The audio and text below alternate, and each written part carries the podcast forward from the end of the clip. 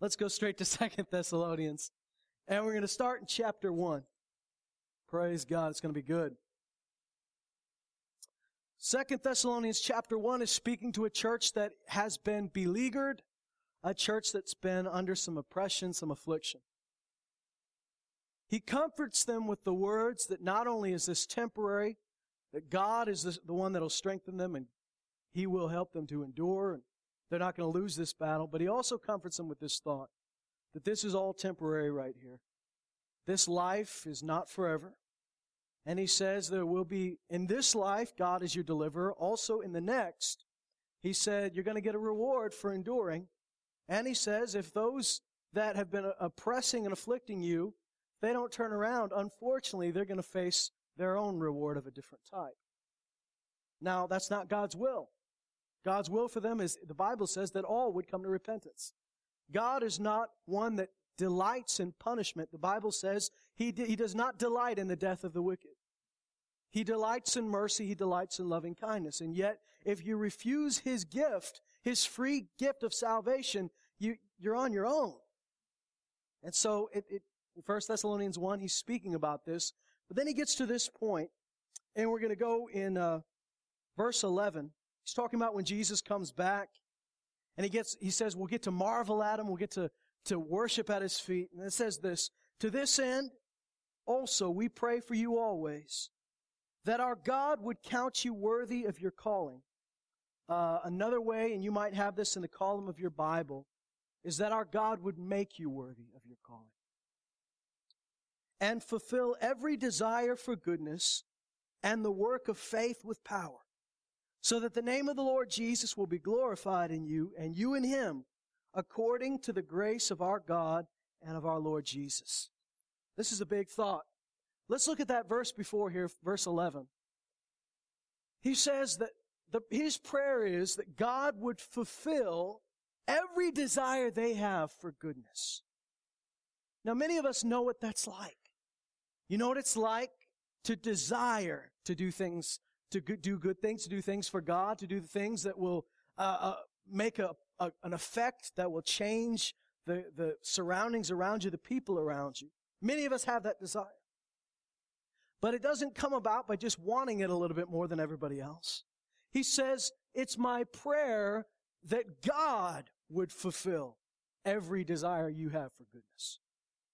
And the work of faith with power. Now this is big. What in the world is the work of faith with power? It sounds good, but what does that mean? Well, it means, now, first of all, you start with that desire for goodness. Where does that desire come from? It comes from God, right? He put that desire in your heart. That desire for goodness, that desire to, to make an impact. There are other words in the Greek language that we could translate as goodness that would just be basically a, a state of being that you weren't bad, you were, you were not evil, you were just kind of good.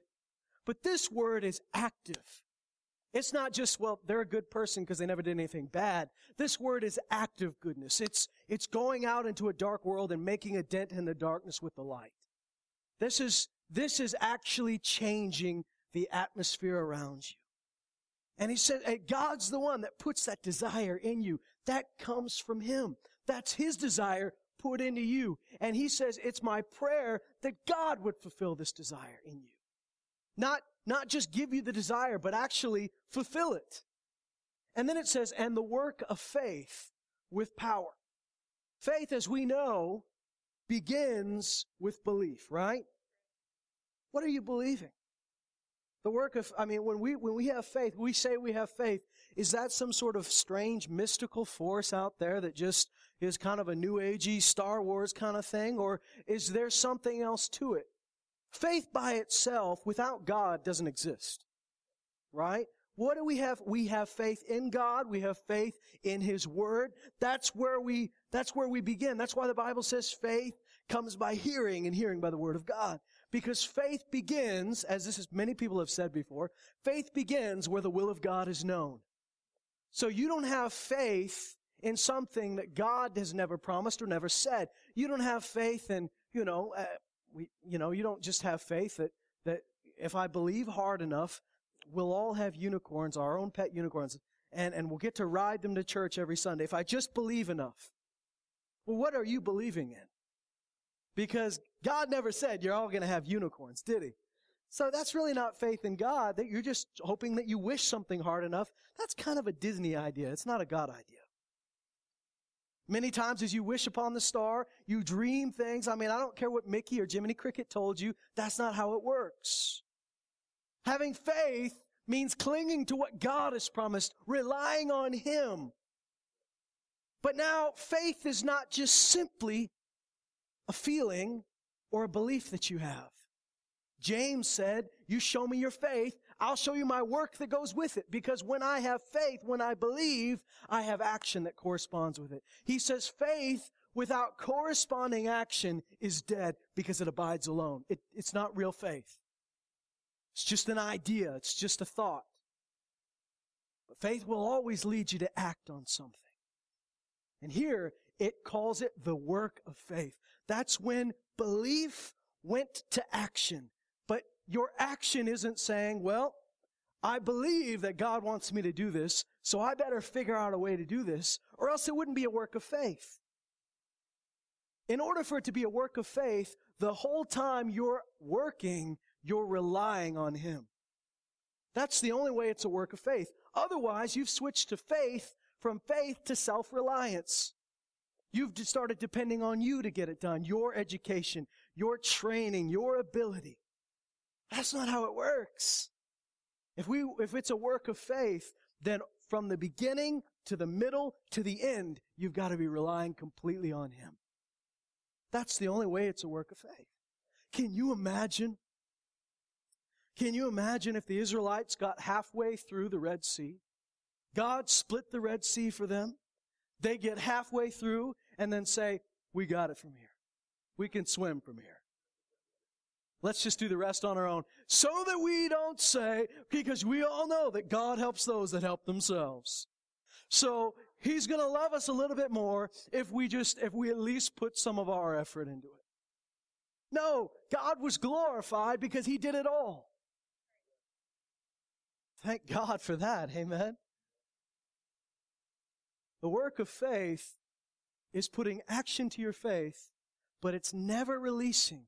It's never letting go of the fact that it is by the strength, by the grace, by the anointing, by the help of God that you're getting it done.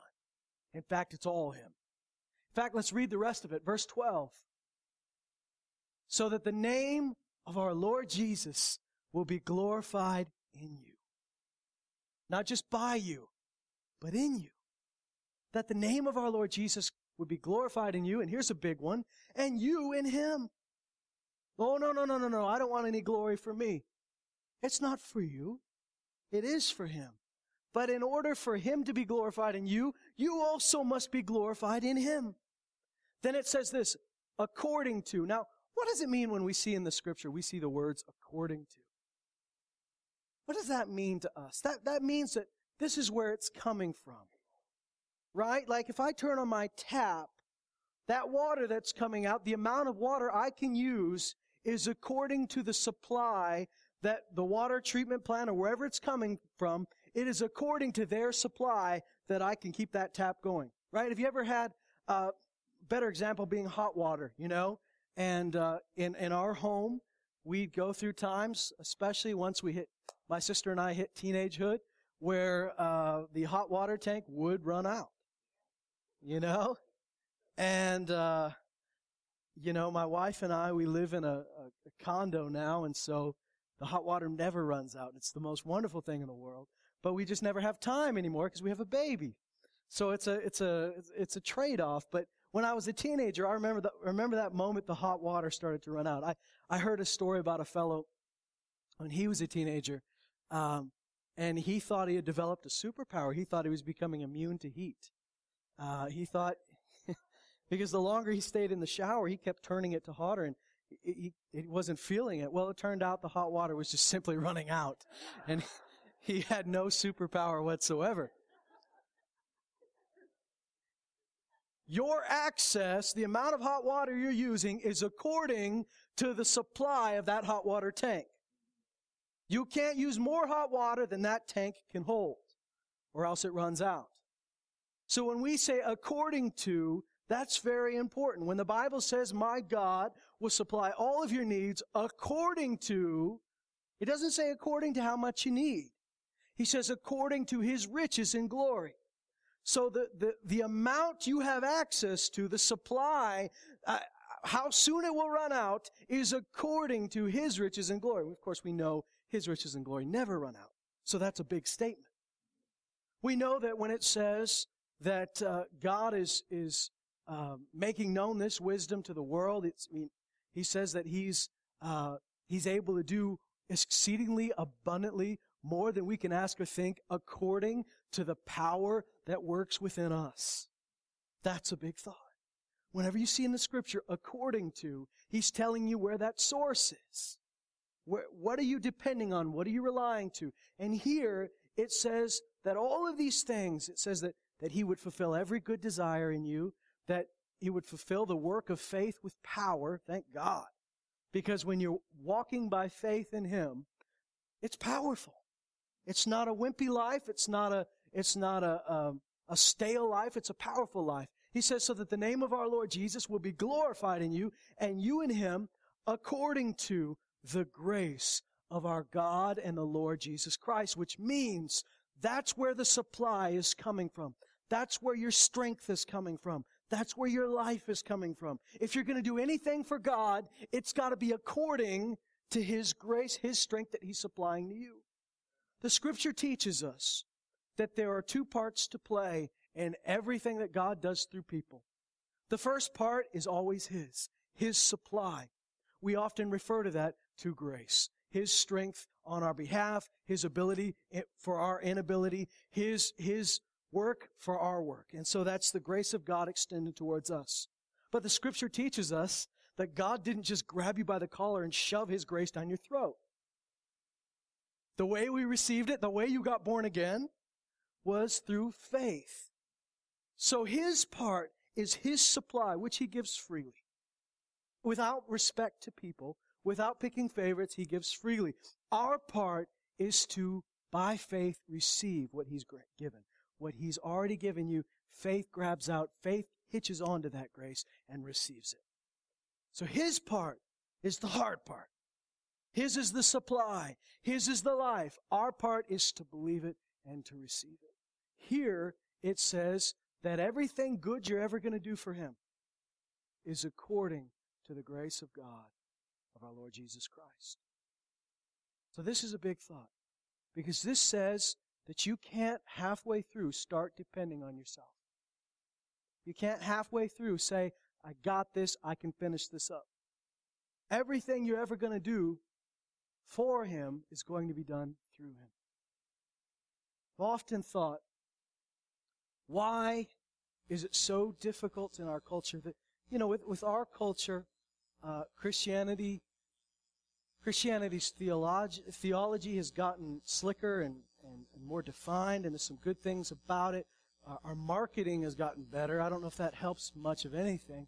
Uh, but you know, sometimes we look around and go, but where where, where, where's the, the church of the book of Acts? Where, where's the Jesus of the Gospels? You know, we, we, we have good, we've got a good thing rolling here. We, we have fun at church, but where is the power in our lives? Where's the, where are the uh, daily workings of faith in our life? And I think part of the problem is, is that we've become so um, hyper trained and hyper educated, and I believe education is a wonderful thing. I'm all for it. But with everything you learn, with every bit of knowledge, comes the temptation to pride to rely on that knowledge instead of relying on God. So with every bit of knowledge you gain, you must also grow in humility. If you don't grow in humility, in equal levels with that knowledge, what will happen is exactly what the scripture says, is it says that knowledge puffs up. And so if you are not staying humble before God, then what will happen is your education, your training, you will sub that in for God working through you. You see, the people that God picked to start His church were trained But their training was not what he, what he used when he, when he set them loose. He had a big chunk of them that were fishermen. Never in the early church did they start church on the water. Never in the early church did they say, we're going to support the ministry by fishing. The last time we ever see them fish is right before Jesus appears to them on the beach after he's risen from the dead. And they may have gone fishing for fun after that. I don't know. But after that, I don't see in the book of Acts them going fishing. Now, they were trained in it. They knew how to do it better than everybody else. But you watch what happened. Their supply, their provision didn't come from their vocational training. They trusted in God and God gave, God supplied their needs. You watch when Jesus comes and he picks up Matthew, a tax collector. Now, although the tax collectors of the time were known to be crooked at times and, and, and, and dishonest, we don't have any evidence that Matthew was particularly dishonest, but we can all guess he was probably good with numbers. But did you notice that he wasn't the guy that Jesus picked to, to guard the treasury or to look after the money? Wouldn't he be the natural choice? Because the guy Jesus picked wasn't good at it. Little guy named Judas. Things didn't turn out well for him. But isn't it interesting that God took them totally out of what they were used to and put them in a new world where they completely relied on Him? You know what? It worked. It really did. One of the people that was best trained for the job was probably the Apostle Paul. Because the Apostle Paul had that religious training, the Bible school training. And do you know what he said about his Bible, his years and years of Bible school training that prepared him for the ministry? He said, I count it as dung. It's manure to me. And I'll tell you, that's why he was successful. Because he learned how to empty himself and say, I'm not bringing anything to the table. This is coming from him. Thank God for his training. Now, I'm not telling you Bible school is bad. if God sends you to Bible school, he's going to use it. But you have got, as you grow in knowledge, now the Bible says study to show yourself approved. We should be growing in the knowledge of God. We should be training. We should be learning. But with all these things, you don't sub in your education for His help. Because what happens is your pride outpaces your ability. And what happens is you start to rely on yourself and things fall apart. So the biggest problem with our culture is we are arrogant. We think we got it all figured out. We think we know the methods and the systems. We've got all the training and the education. We're enlightened. And the problem is that we rely on that to make the church keep going instead of the power of God. And I'm not saying this to bust anybody down or to bash anybody, but we must remember that we must have the attitude that was in Christ Jesus, who emptied himself and took on the form of a bondservant. And when he did that, he was obedient even to the point of death on a cross. But God highly exalted him and gave him a name above all names, that at that name every knee shall bow and every tongue should confess that Jesus was Lord. And so here's the deal. We've got to have the same attitude that we empty ourselves and say, everything I need is in you. Everything good comes from you. I'm relying completely on you. You've got to take off your coat that you brought to the service. That coat that had all the badges, all the degrees. God can use those degrees. God can use your training. But only if you're humble with it. Only if you're able to say, this does not replace you. That's a big deal. It's a big deal, especially because we've, we, we've been in church long enough that we know how things work. We've been in church long enough that we've developed systems. There are some great people out there that have developed some wonderful technologies that we make use of. The temptation is to make it so slick that no one notices if God leaves the room. We never want to do that. In the same way, the temptation is that when you had nothing, you gave and you trusted God to supply, and you trusted God, God, I'm going to give more than I ever thought possible because you supply seed to the sower. And then when God blesses you and your business takes off and, and you're doing well, then you say, okay, God, now I got this. My business is doing well. I'll give out of that. I'll just give out of my, my surplus. I'm doing well. I, I got this. Now I'm the provider. Boy, you know that doesn't last long. Does God want to help your business? Absolutely. But when it gets better, you don't forget. You don't change what got you there. You don't fall in love with the money. You don't fall in love with the system. What you do is you say, when I, when I had nothing, I relied completely on God. And now that I have something, I'm going to rely on Him just the same. He's going to use what I have, but He's going to do what I can never do. I want to read you something. Many of you know the story of Sodom Gomorrah. Sodom, particularly, was a city that Abraham, Abram's nephew, he was later called Abraham, but at the time his name was Abram. His nephew Lot had moved to Sodom. And God said that the wickedness of Sodom had rose to him. And this was the Old Testament, mind you.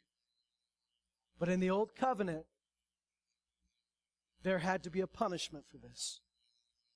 God looked and he said, If I find this many righteous people, I'll spare it. Abraham, Abram bargained with him and said, he kept bringing God down. If, if, what about this many? What about this many? What about this many? And still, there weren't enough righteous people to save that city. Some have said that the sin of Sodom was homosexuality. I've never believed that from, from this perspective. That yes, the men in the city called out to have relations with those angels that visited Lot. But when they couldn't have relations with those men, Lot sent out his daughter, which was a dumb move. He sent out his daughter, and they were perfectly happy with that.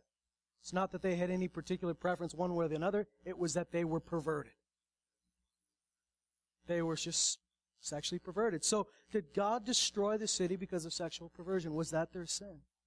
No, I believe that was a symptom of the sin. I'll show you where I get that from.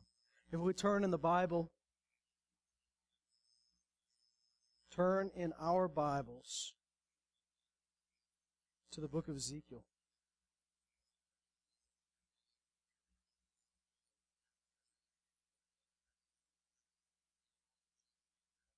We're going to turn to Ezekiel 16.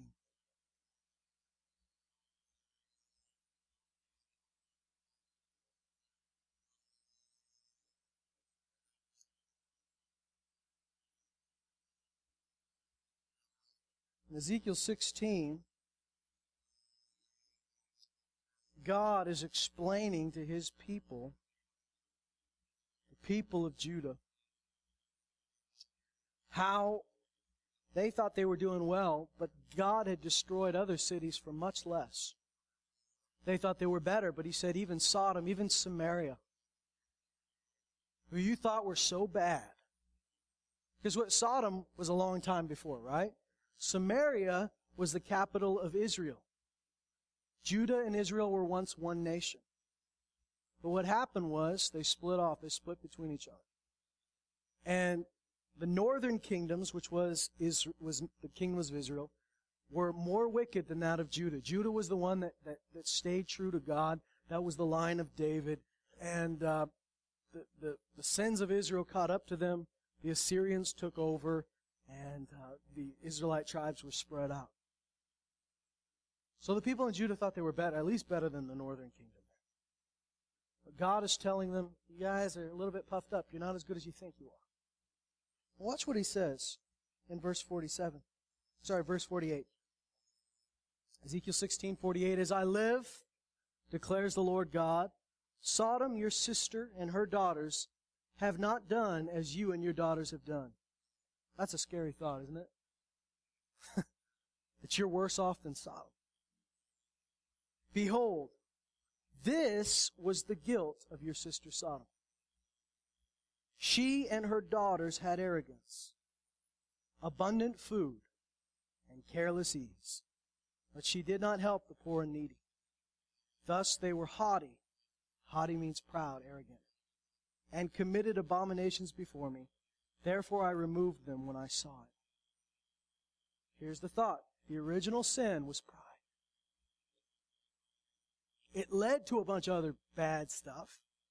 When I said this was not the sin that caused Sodom, I'm not saying that wasn't sin. I'm just saying it wasn't what destroyed them.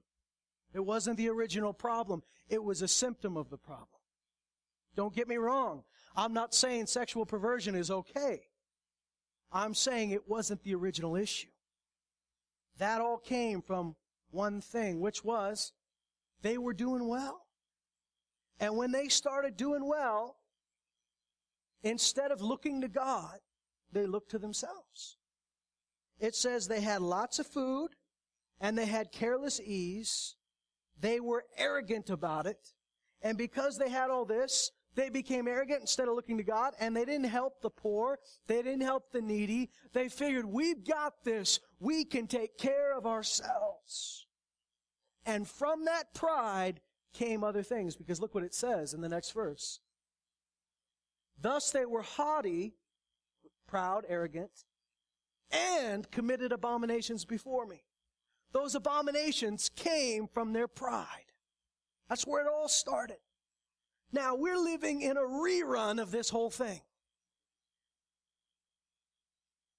In every empire, whether you go through the Bible and you see the major cities, it's so interesting, but the, the biggest cities, the ones that thrive, the ones that we remember in history, cities like Nineveh, cities like Babylon, cities like Rome, great cities.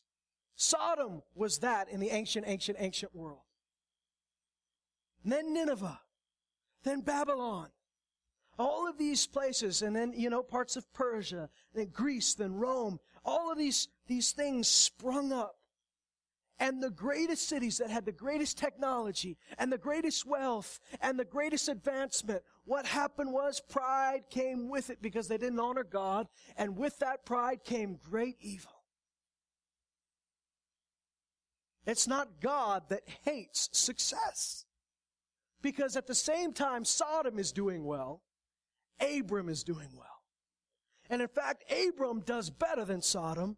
And when Sodom is attacked and they are under attack and they're defeated, Abram goes with his little band of rebels and goes, these little tribal rednecks go and rescue the whole city of Sodom and sets them free. And the kings of Sodom and Gomorrah are so thankful that they say, Abram, Here's the spoils from the battle. Here's all the treasure, the bounty. You have it. And Abram said, I don't want any of your stuff. I don't even want a shoelace from you because here's what you're going to say. You're going to say, you made me rich. When in reality, the world was going to see that God made Abram rich. Was the problem that they had lots of stuff? No, or else Abram would have been in sin. The problem wasn't the stuff. The problem was the attitude that came with it. The arrogance. We've got this. We're doing it. Babel was the same thing. The problem wasn't that they had the ability to build a tower. The problem was that they were arrogant about it. They said, we'll be like God. We'll, we'll reach to the heavens. And that arrogance killed them. So here we are. In Western civilization that has everything we need. We have abundance of food. We have careless ease. But arrogance has come with it. Not everybody. I hope I'm not sitting amongst a group of people today that would say, that's me and my family. If it is, today's a good day to turn around. But when you go on a rescue mission into the mud, it's easy to get mud on you.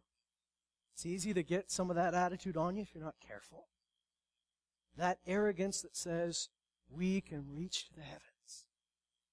You know, I love science. I haven't always loved science.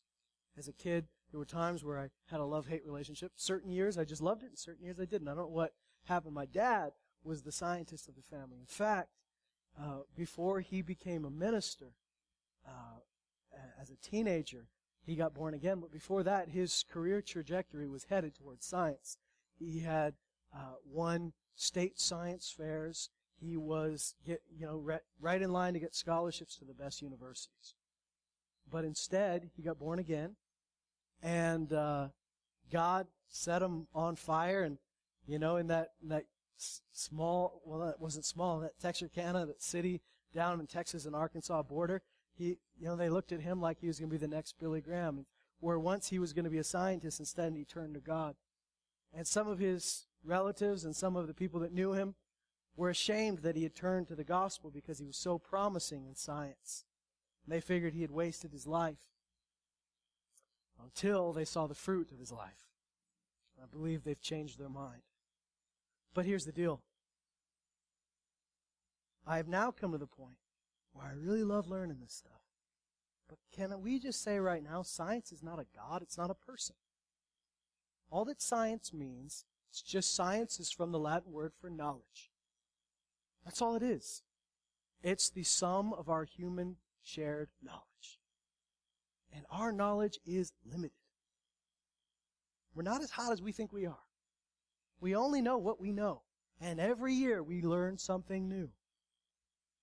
But God who created us knows more than all of that. So while science is wonderful, we need to put it in its proper perspective and realize we don't know everything. So it's wonderful to reach for the stars. As long as you remember who made the stars. Remember that you don't know everything about the stars. Oh, I found out one little thing, one more new little thing. As we said a couple of weeks ago, it's like ants thinking they figured us out. They might learn something new about us. They might observe the, the rubber soles in our shoes and figure that that's the, that's the core of our being, because that's what they see the most. So that must be where the organs are and everything. But it's just our shoe. They might think they got it. They know it. Ah, we figured it out. But they're limited. To them, it's great knowledge. To us, it's barely anything. In all of our learning, the Bible says, the wisest man in the world said this, in all of your learning, get understanding. And understanding is saying this, I don't know everything I think I know. And he says the fear of the Lord is the beginning of wisdom. The fear of the Lord is the beginning of true wisdom. So we think we got it figured out. We've, we've discovered this and we've discovered that. And in doing so, we've become arrogant. And unfortunately, if we're not careful, it slips our way into us. That we go, you know what? I can do this. I've been trained for this. I'm educated for this. I can do this for the Lord because I've got this. And he says, good for you. I love you. I'm thankful, but I was never going to use I was never going to use you because you had all of this. I was going to use you because you were willing to rely on me. I'm sure there was some Israelites in the group when Joshua says we're going to go take Jericho that said, finally my chance. I've been thinking about Jericho. I've been thinking how best to destroy that wall, and I, I think we should bypass the wall altogether. Or else we should uh, send some send some dummies that just go and take a few of the arrows first, and we'll just kind of take shade, and we'll just hack away at one. We'll just keep hacking at one stone until it gives way. And then Joshua comes back and says, The Lord has spoken to me. I have a battle plan. And maybe they were at the edge of their seats. Finally, God recognizes my skill in siege warfare. I have ideas of towers we can build. I have ideas of rocks we can throw. I've been waiting for my moment. And Joshua says, here's what we're going to do. And everybody's at the edge of their seats. And Joshua says, we're going to walk around the city. Well, that's good. Recon. That's good. Recon. We'll go around and we'll, we'll look at the walls and we'll size it up. Well, out of range of the archers, right? You know, we'll just go around. We're going to walk around and at the front. And I'm sure they're going, oh yeah, at the front. We put our best soldiers at the front, right? At the front, we will put the priests and the musicians. Okay. I, all right, okay. They're going to blow trumpets. They're going to play songs. Okay. Not getting the whole thing here. And then Joshua says, and you're all going to shut up and we're, we're going to keep our mouths shut while we walk around the city. Okay, that's a weird plan, but all right, I'm sure we're just going to do that once. We're going to do that for six days. For six days. Okay. Well, I don't know why we're doing it for six days. Maybe this is like psychological warfare just to mess with them. I could get with that. All right. But then on the seventh day, that's our day of victory. Oh yes, here it comes. Here is, here is the master plan how to break these walls down. I wonder what we're going to do. Joshua says, this time we're going to march around the city more times than we normally do. Okay. And when we march around the final time, we're going to stop. Okay, here's the plan. Then we're going to blow the trumpets. And you're all going to yell at the top of your voice. And anybody that was a scientist in the group says, Joshua has lost it. He ate too many of those weird promised land grapes and he's he's gone bananas. He's he's just nuts now. We're all gonna shout. And when we shout, God will deliver the city to us. And they did. The walls crumbled. The walls of Jericho crumbled. And it defied their logic, it defied their understanding. At no point did they get halfway through the crumbling and God said, okay, you can take it from here. The whole time they relied completely on Him. It's good that you're educated. It's good that you train. But that desire for goodness in you, here's the thing. All over North America, we have those that have been inspired by the scriptures, which is wonderful. But they've stopped there. They've been inspired to do good things, but they haven't allowed themselves to be empowered to do good things. They've been inspired. The Lord wants us to feed the poor. What can we do? And we, we use the same methods that the secular charities use to get it done. When in reality, that's wonderful. We've been inspired by the right thing, but you could do so much more if you were empowered by God to do it. If you relied on His ideas and His plans, and maybe they look nutty to the rest of the world, but God put it in your heart. God's the one that can do it. And so we rely on Him. And you know what? More gets done. We say, okay, we're going to reach the world. So how, how does Hollywood reach the world? Here's how they do it. We can learn this. We can copy this. When in reality, God said, I've got a better way than Hollywood has. I've got a way that would never work for Hollywood. Listen to me and learn from me, for I've got the way to reach the world. I'm the one that created it. You want, you've got these desires for goodness in you. You've got these plans. You've got these things you want to do for God. You've got compassion. You've got, you've got hope. You've got love. You've got them flowing out of you. And you want to do great things. And the problem is you, you get that goodness from God. You get that desire from God. And then you go to your brain and go, brain, what do I know that can get this done? What have I been trained to do that can get this done? Instead of saying, God, what is your divine plan for getting this done?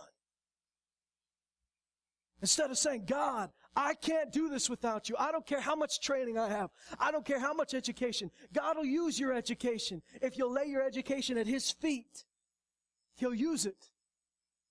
But it's going to be different than you think. I want you to turn to another place in the Old Testament.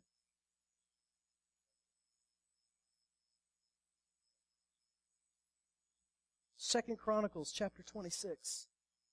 Anybody heard of King Uzziah? Right on. We got some people that heard of King Uzziah. We might have church today.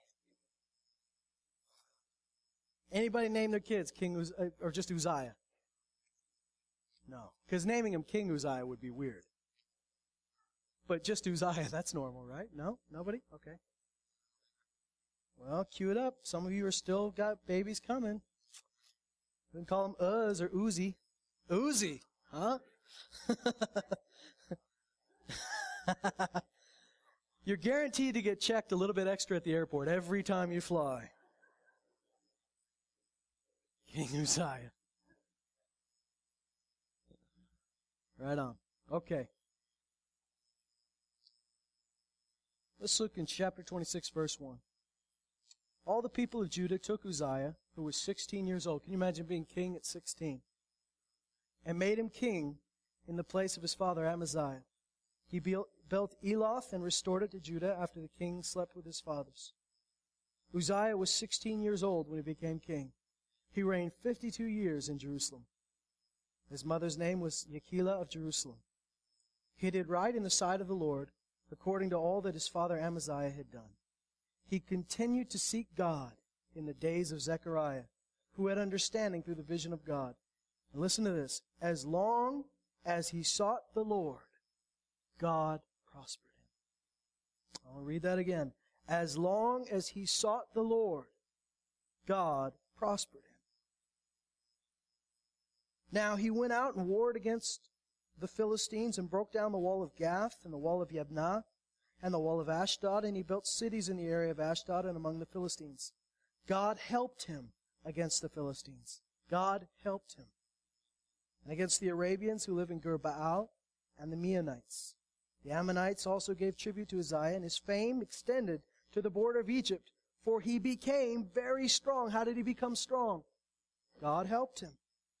Moreover, Uzziah built towers in Jerusalem at the corner gate and the valley gate, and at the corner buttress, and for, fortified them. He built towers in the wilderness and be, hewed many cisterns, for he had much livestock, both in the lowland and in the plain. He also had plowmen and vine dressers in the hill country, and fertile fields, for he loved the soil. These towers, this was new technology for them. God helped them develop new technology to help them in their defense. That's pretty cool, huh? You think that everything God does is so super spiritual. Here, God helped them build super cool towers. All right? So, that's pretty cool. To me, at least. Moreover, Uzziah had an army ready for battle, which entered, com- entered combat by divisions according to the number of their muster, prepared by Yael the scribe and Maaseiah the official, under the direction of Hananiah, one of the king's officers. The total number of the heads of the household, the valiant warriors, was 2,600. Under their direction was an elite army of 307,500 who could wage war with great power to help the king against the enemy. Moreover, Uzziah prepared for all the army shields, spears, helmets, body armor, body armor, bows, and sling stones. In Jerusalem, now listen to this technology. In Jerusalem, he made engines of war invented by skillful men. This is new inventions. Isn't this cool? But where did these inventions come from? It says skillful men, right? But where did the skillful men get the ideas? We're about to see. To be on the towers and on the corners for the purpose of shooting arrows and great stones. Hence his fame spread afar, for he was marvelously helped until he was strong. God marvelously helped Uzziah. Can you imagine being marvelously helped? Marvelously helped so helped by God that it is marvelous.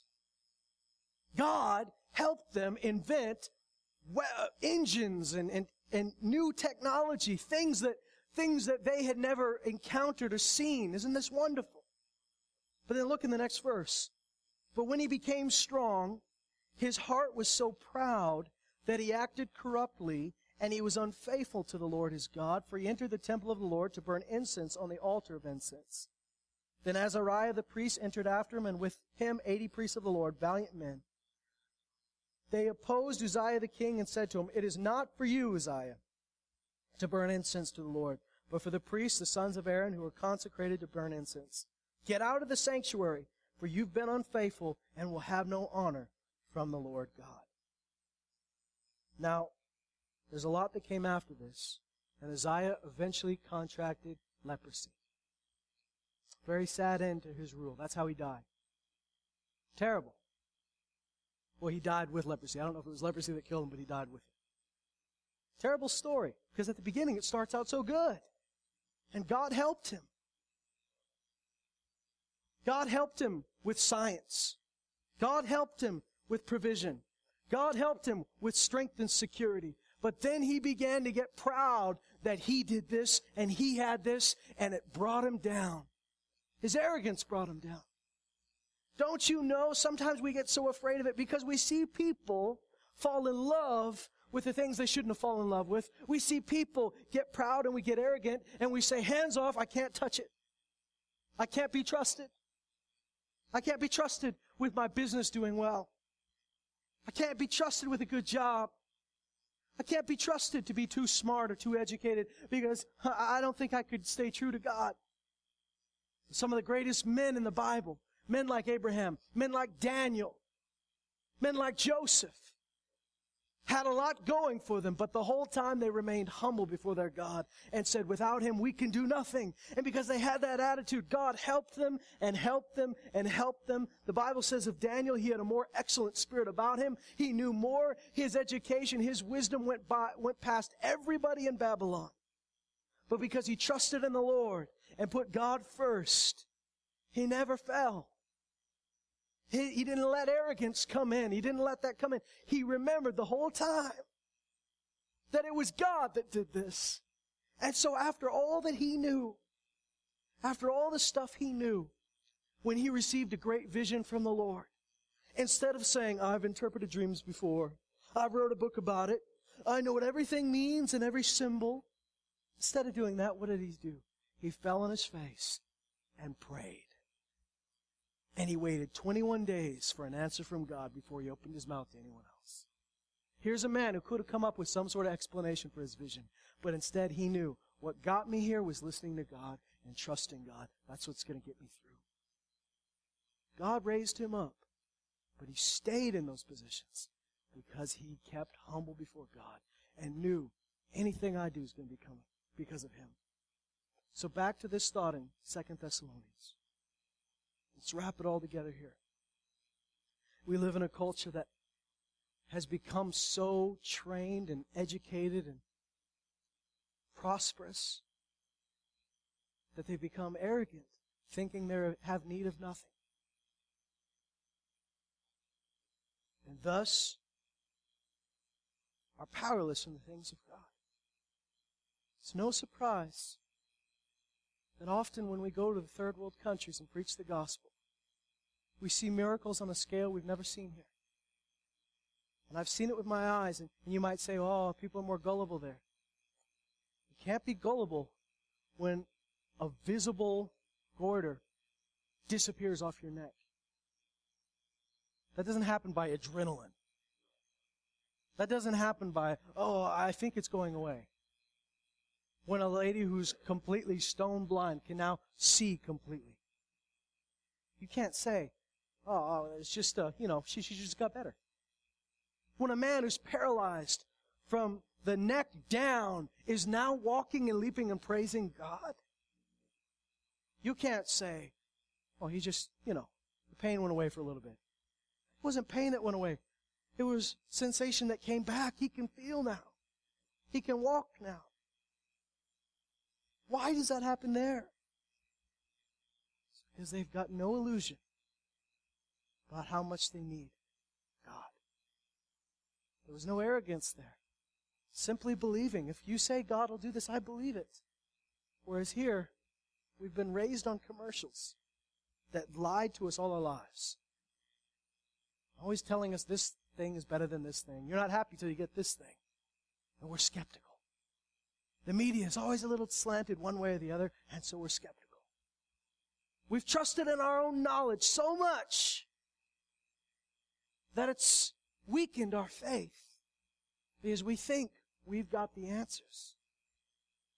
And what we've got to do at the church is come back to that place where it is according to the grace of God and our Lord Jesus where it is a work of faith with power, where that desire for goodness, because you all have it, and every one of you, you've been inspired by the Word of God. You've known that there was something more for you to do on this planet. That's called a desire for goodness.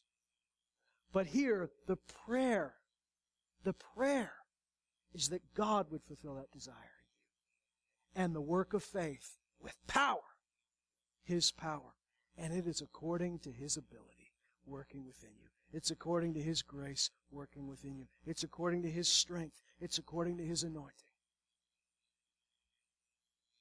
When you get these good ideas from God, I want to feed the poor. I want to reach the world with the gospel. I want to fund missionaries all over the world. When you get to this point, that is a good desire. But don't say, and I've got just the plan to do it because this is where my education, this is where my training kicks in. Get on your knees and hear from God. And never for a moment stop relying on God because that work of faith is meant to be a work of faith all the way through. And if it is a work of faith, it will be a work of faith with power. And if it's a desire for goodness that God put there, God will fulfill it if you'll trust in Him. Let's humble ourselves before the hand of God and He will exalt us. Humble ourselves before our God and say, God, we are your people. Use us as you see fit.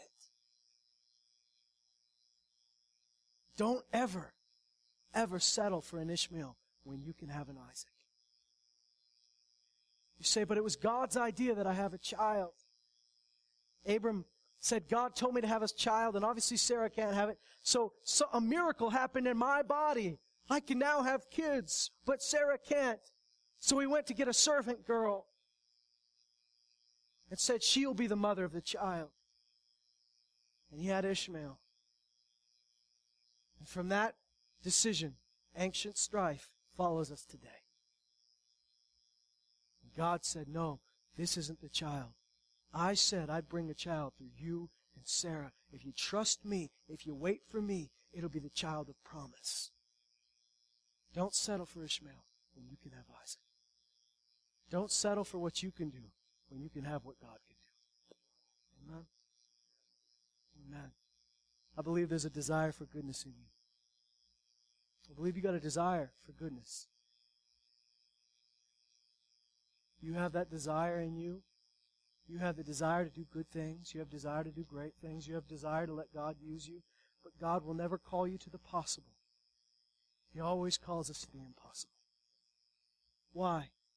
Because He says that when we do, in verse 12, when we trust Him, let Him fulfill this desire, that it will that, that God would be glorified in us and we would be glorified in him. You see, God is glorified in you when it's apparent to the world that you never could get this done. God is glorified in you when everyone looks at you and says, I don't know how they did it. They were incapable of such things. We've got to get back to that place the church was at. But get further than that because we're in the latter days. But you know what the early church had? They had a blissful ignorance of how to do things without Jesus. because of that ignorance, they did great things. Because they didn't have time to figure out a system on their own. You know, when they picked deacons to feed the poor and the widows, they said, Pick from among you those full of the Spirit and full of faith and wisdom. Pick those people. They didn't say pick your best business people. They didn't say, you know, pick your guys that are best with money. They say, pick your guys that are full of faith. And they'll know how to take care of this money. They'll know how to feed the poor. That's what we got to look to. Churches have often said, well, we've got this, these, these business people here. They know how to run things. We'll let them handle the money. I got no problem with that. Unless they're trying to handle the money like everybody else handles their business. Because this is God's work. And He's got a supernatural way to get it done. God will use business people if they're willing to be humble and say, I'm going to start from square one and let God get this done. Amen? Let's stand up together.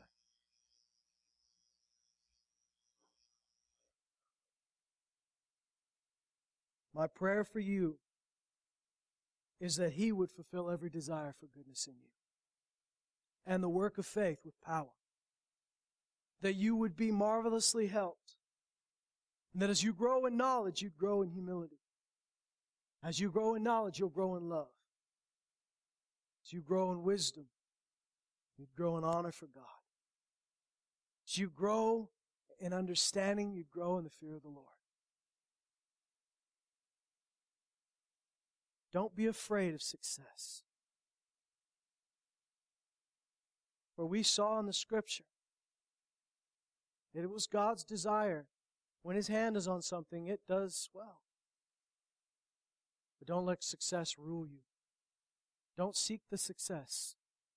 Seek the King. Because success, as the world knows it, goes away. It doesn't last. It's like the grass of the field.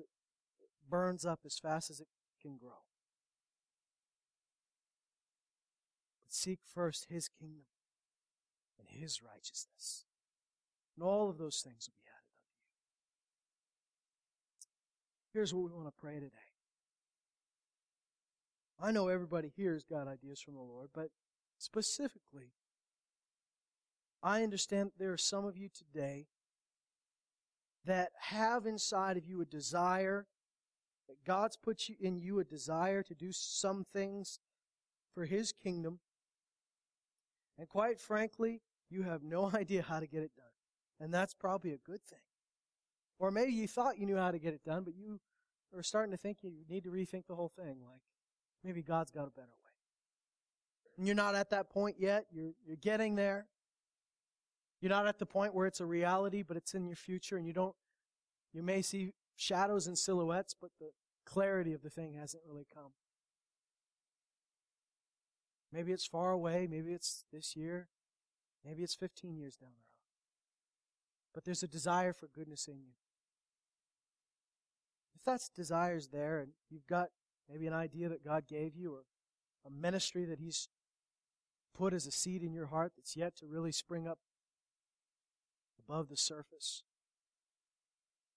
we want to pray that you'd be marvelously helped and that God would speak to you and that your through your humility and your faith that he would fulfill that desire for goodness in you.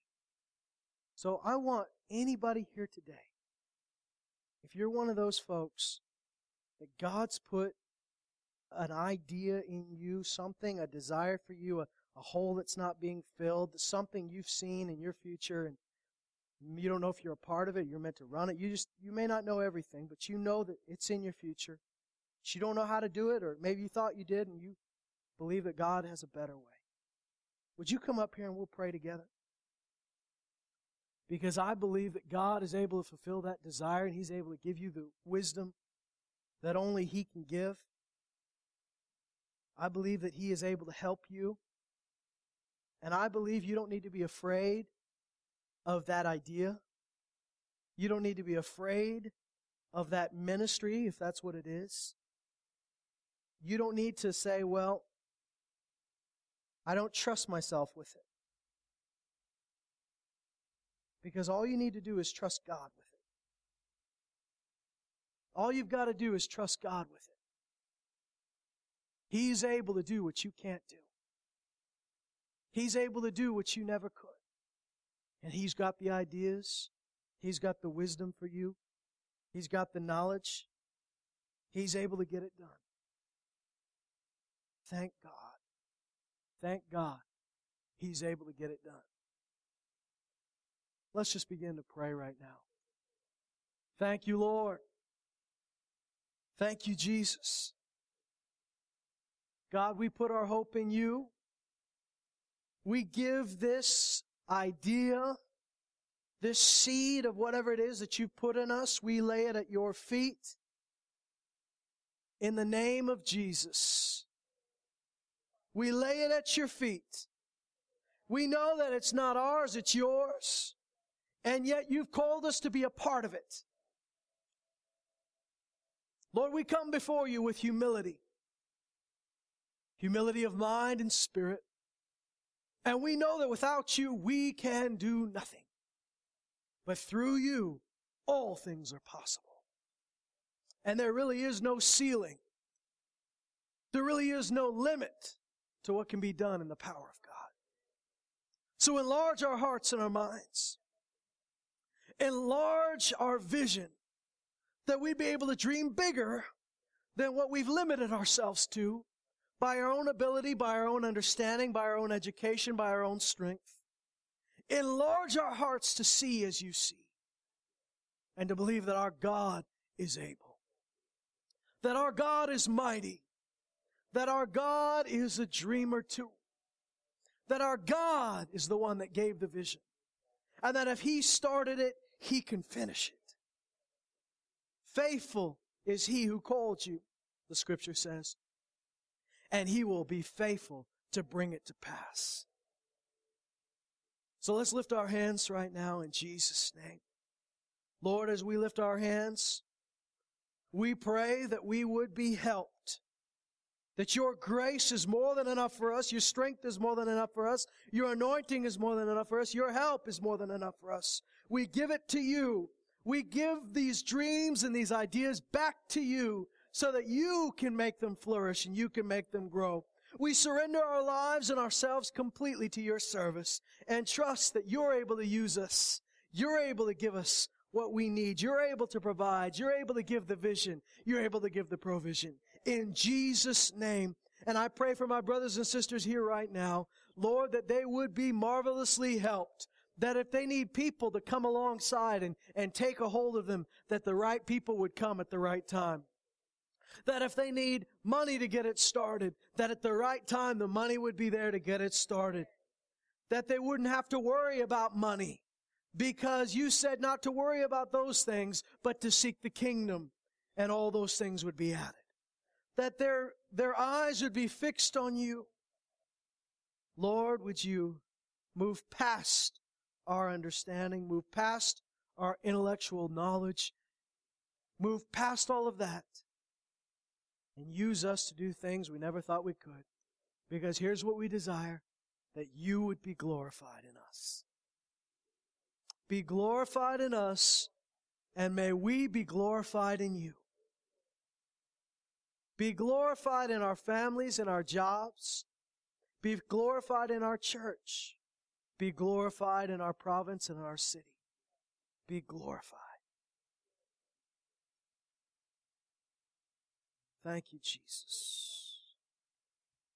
Here's my prayer for those, those that are here for businesses. God gave you an idea for a business. My prayer for you is that that business would never become something it was not meant to be. That as long as you run that thing, it will be for the glory of God. Money will not be your God, nor your master. That everyone that works for you will be someone that God sends. And they'll be there for a reason and a purpose.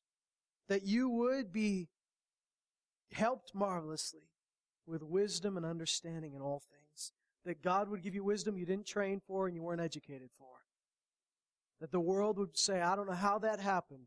I don't know how they did it, but they did. For those of you that are here because of a ministry that God's planted in you, in the name of Jesus, we speak life to that seed. We speak life to that seed. And we call it out that roots would go down and go deep, that you would be rooted and grounded in love, that you would be rooted and grounded in Him. So that when, yes, the storms come and the winds blow and the rains come, that that thing, even though it be young, even though it be small, that it would not be destroyed because the roots go so deep it is secured. And that that ministry that God has placed in you.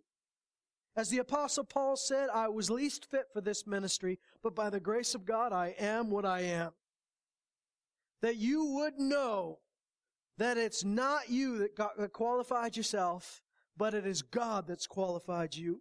If He called you, He will equip you. If He called you, He will qualify you. If He called you, He will supply it. If He called you, He will bring you up at the right time. I want to remind you by the Spirit of God what the Word of the Lord says. It says this, that when we humble ourselves before God, He will exalt you at the right time. And so my prayer for you is that you would be patient when you need to be patient and you would move when you need to move.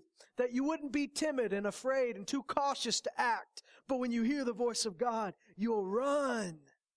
You'll run into it.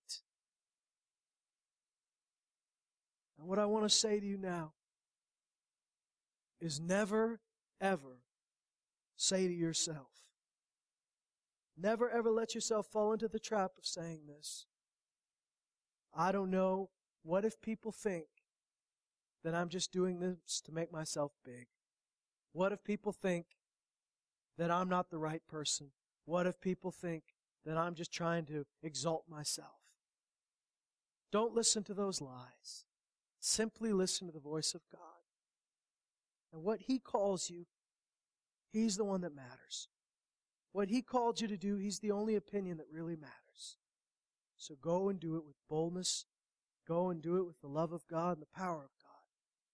Go and do it in His strength and His wisdom. In Jesus' name. Amen. Thank you, Lord. We give you praise and honor. We ask you, Lord, that you would guide us this week in all things. That you'd give us wisdom and understanding and knowledge. Lord, that we would glorify you. That as you send these people out as your missionaries into a lost and dying world, they would bring hope and they'd bring life and they'd bring love. That every person in this room today that calls Jesus Lord is a minister of reconciliation. And so I call them out as ministers. We pray that as they go out, they'd be empowered and anointed to do their job, to do their task, whatever field and sphere you've called them to, that they would be anointed to operate in that sphere.